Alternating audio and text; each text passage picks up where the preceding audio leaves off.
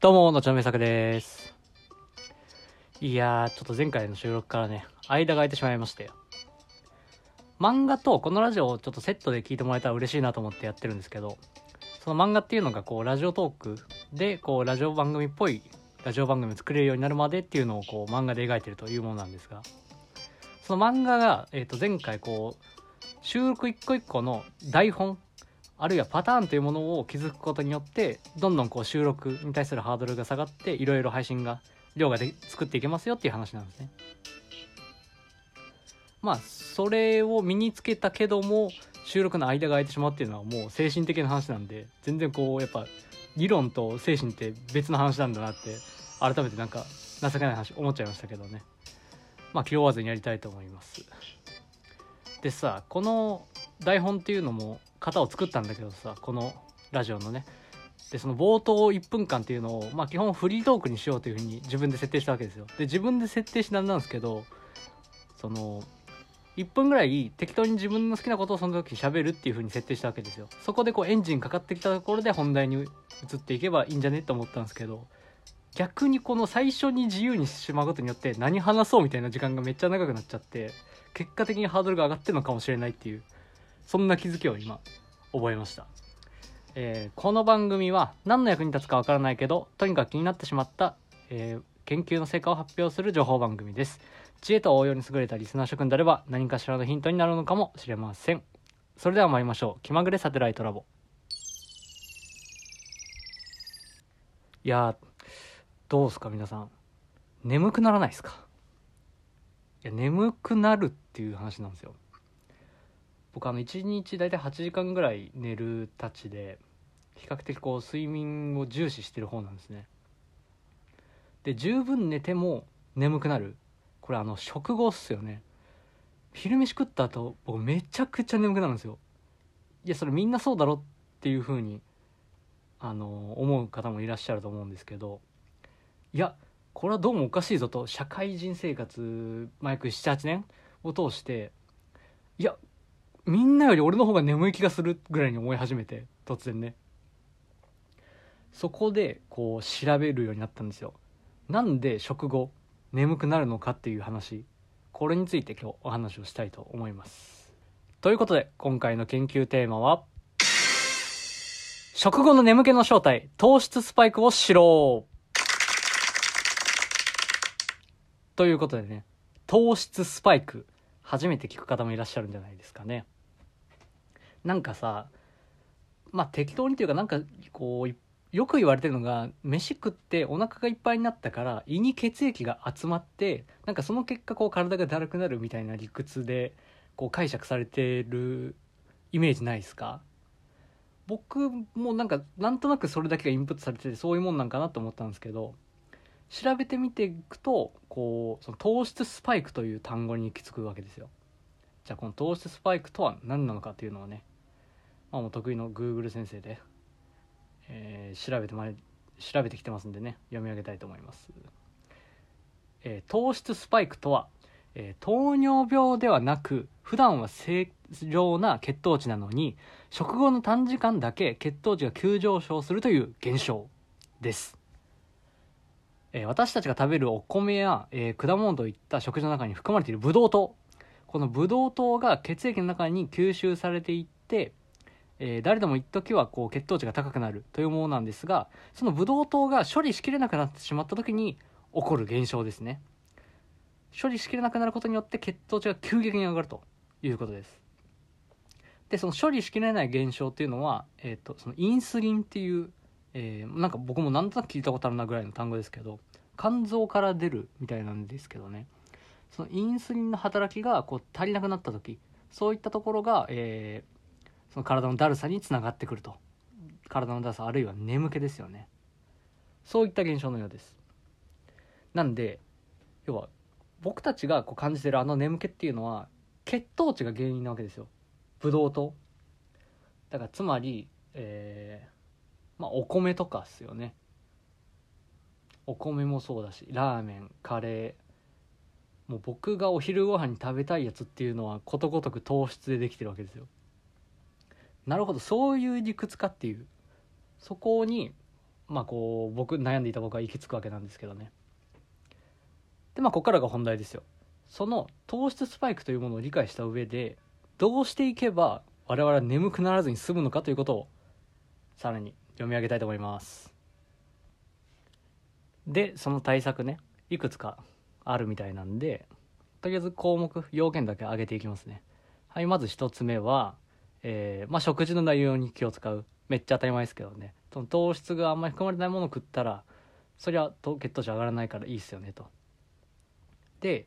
まあ、勉強になるなと思ったのが食べる順番ですよね。これもなんとなく聞いたことあると思うんですけどこっから食べた方がいいとか。そういう話でインプットされてると思うんですけど野菜とかからやっぱり食べて次に肉とか魚タンパク質。で最後にご飯とかパン。最後に糖質を入れることによって、えーと、吸収がゆっくりになると。それによって防あの血糖値の上昇を防げるようになるようなんですね。まあそのダイエットとかの観点でも食べる順番とかって言われてるからちょっとこう情報が交錯しちゃいますけど、まあ、血糖値を上げないようにするっていう意味でいくとこういう順番で捉えるといいみたいです。で、えー、ともう一個が朝食も食べた方がいいよっていう話ですね。やっぱこう胃袋がスカスカのところにガツンと糖質を入れちゃうともう急激に吸収しちゃうから血糖値上がっちゃうよと。で最後これが僕個人的にはなるほどと思って適度な運動これも大事ですと。あの食後ですよね食後にちょっと歩くとかあの意識的に適度な運動を取り入れるとあの体が反応して、えっと、血糖値下がるということが明らかになっていると。まあ、上げた分下げるっていうことになるのかそれとも上がることを上がることを防ぐような形になるのかっていうのがちょっとごめんなさい調べきれてないですけど。そう。で個人的にはさあの食い物をさあの制限しろって言われてもそこがストレスになっちゃうんでまあラーメンとかラーメンにおにぎりとかまあバンバンやっちゃうわけなんですけど。でもこの適度な運動っていうのはあのサラリーマンやった頃あのやっぱみんなと同じタイミングで飯食うわけじゃないですか。その時にやっぱ効果発揮しましたよね。なんかこう昼飯の時間終わって1時2時とかですか？その時に明らかにこう自分のパフォーマンスが下がってるなっていうふうに思いながら僕生きてたんですけど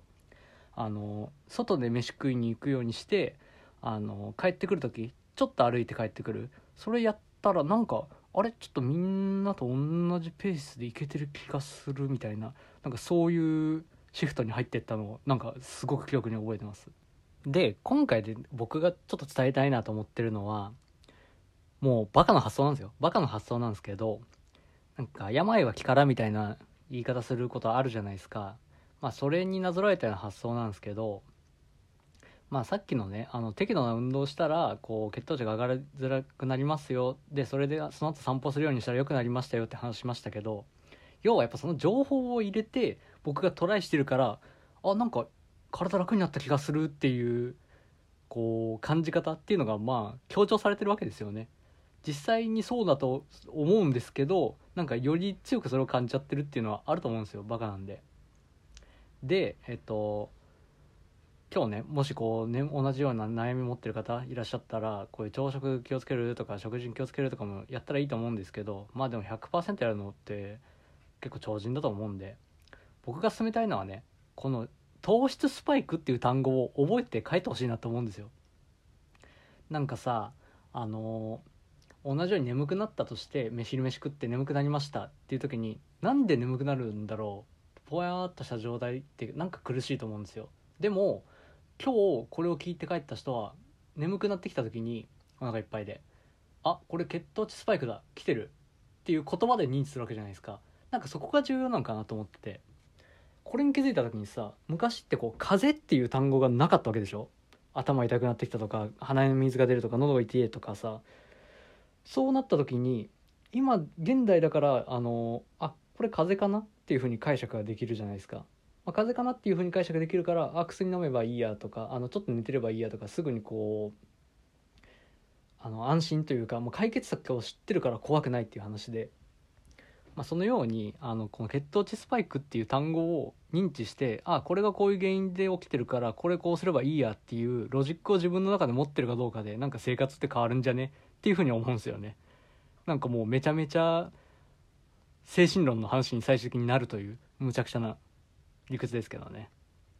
まあでも僕はそういう考え方が結構好きです。ということで今回は、えー糖質スパイクっていう単語これ覚えて帰ってくださいっていう回でした。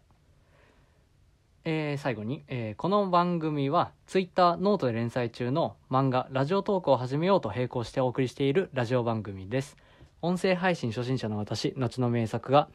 音声配信歴5年のラジオトーカーであり実の妹であるゆとりフリーターにアドバイスを受けながらラジオ番組らしいラジオ番組を作ることを目指すという企画になっておりますので、えー漫画をチェックしながらお楽しみいただけたら幸いです、えーお便りや感想も大募集しております。えー採用された方にはサテライトラボ研究員の認定パスを発行しお送りいたします、え記念すべき研究員、えナンバー1はどんな方になるのでしょうか、え詳しくは下記コメント欄よりご覧ください。ということで、えー結構今まであの収録時間カツカツになっちゃってこのお便りの募集とかもねあんまりしっかり語れてなかったんですけど、えーお便りめちゃめちゃ欲しいです。えーその認定パスっていうものをね作ってお送りするっていうことをやりたいと思ってるのでこれも詳しくちょっとこう収録撮るなり、まあ、Twitter でこうちゃんとしたまとめ上げるなりしたいと思っております、えーぜひぜひチェックをお願いします。それではまた。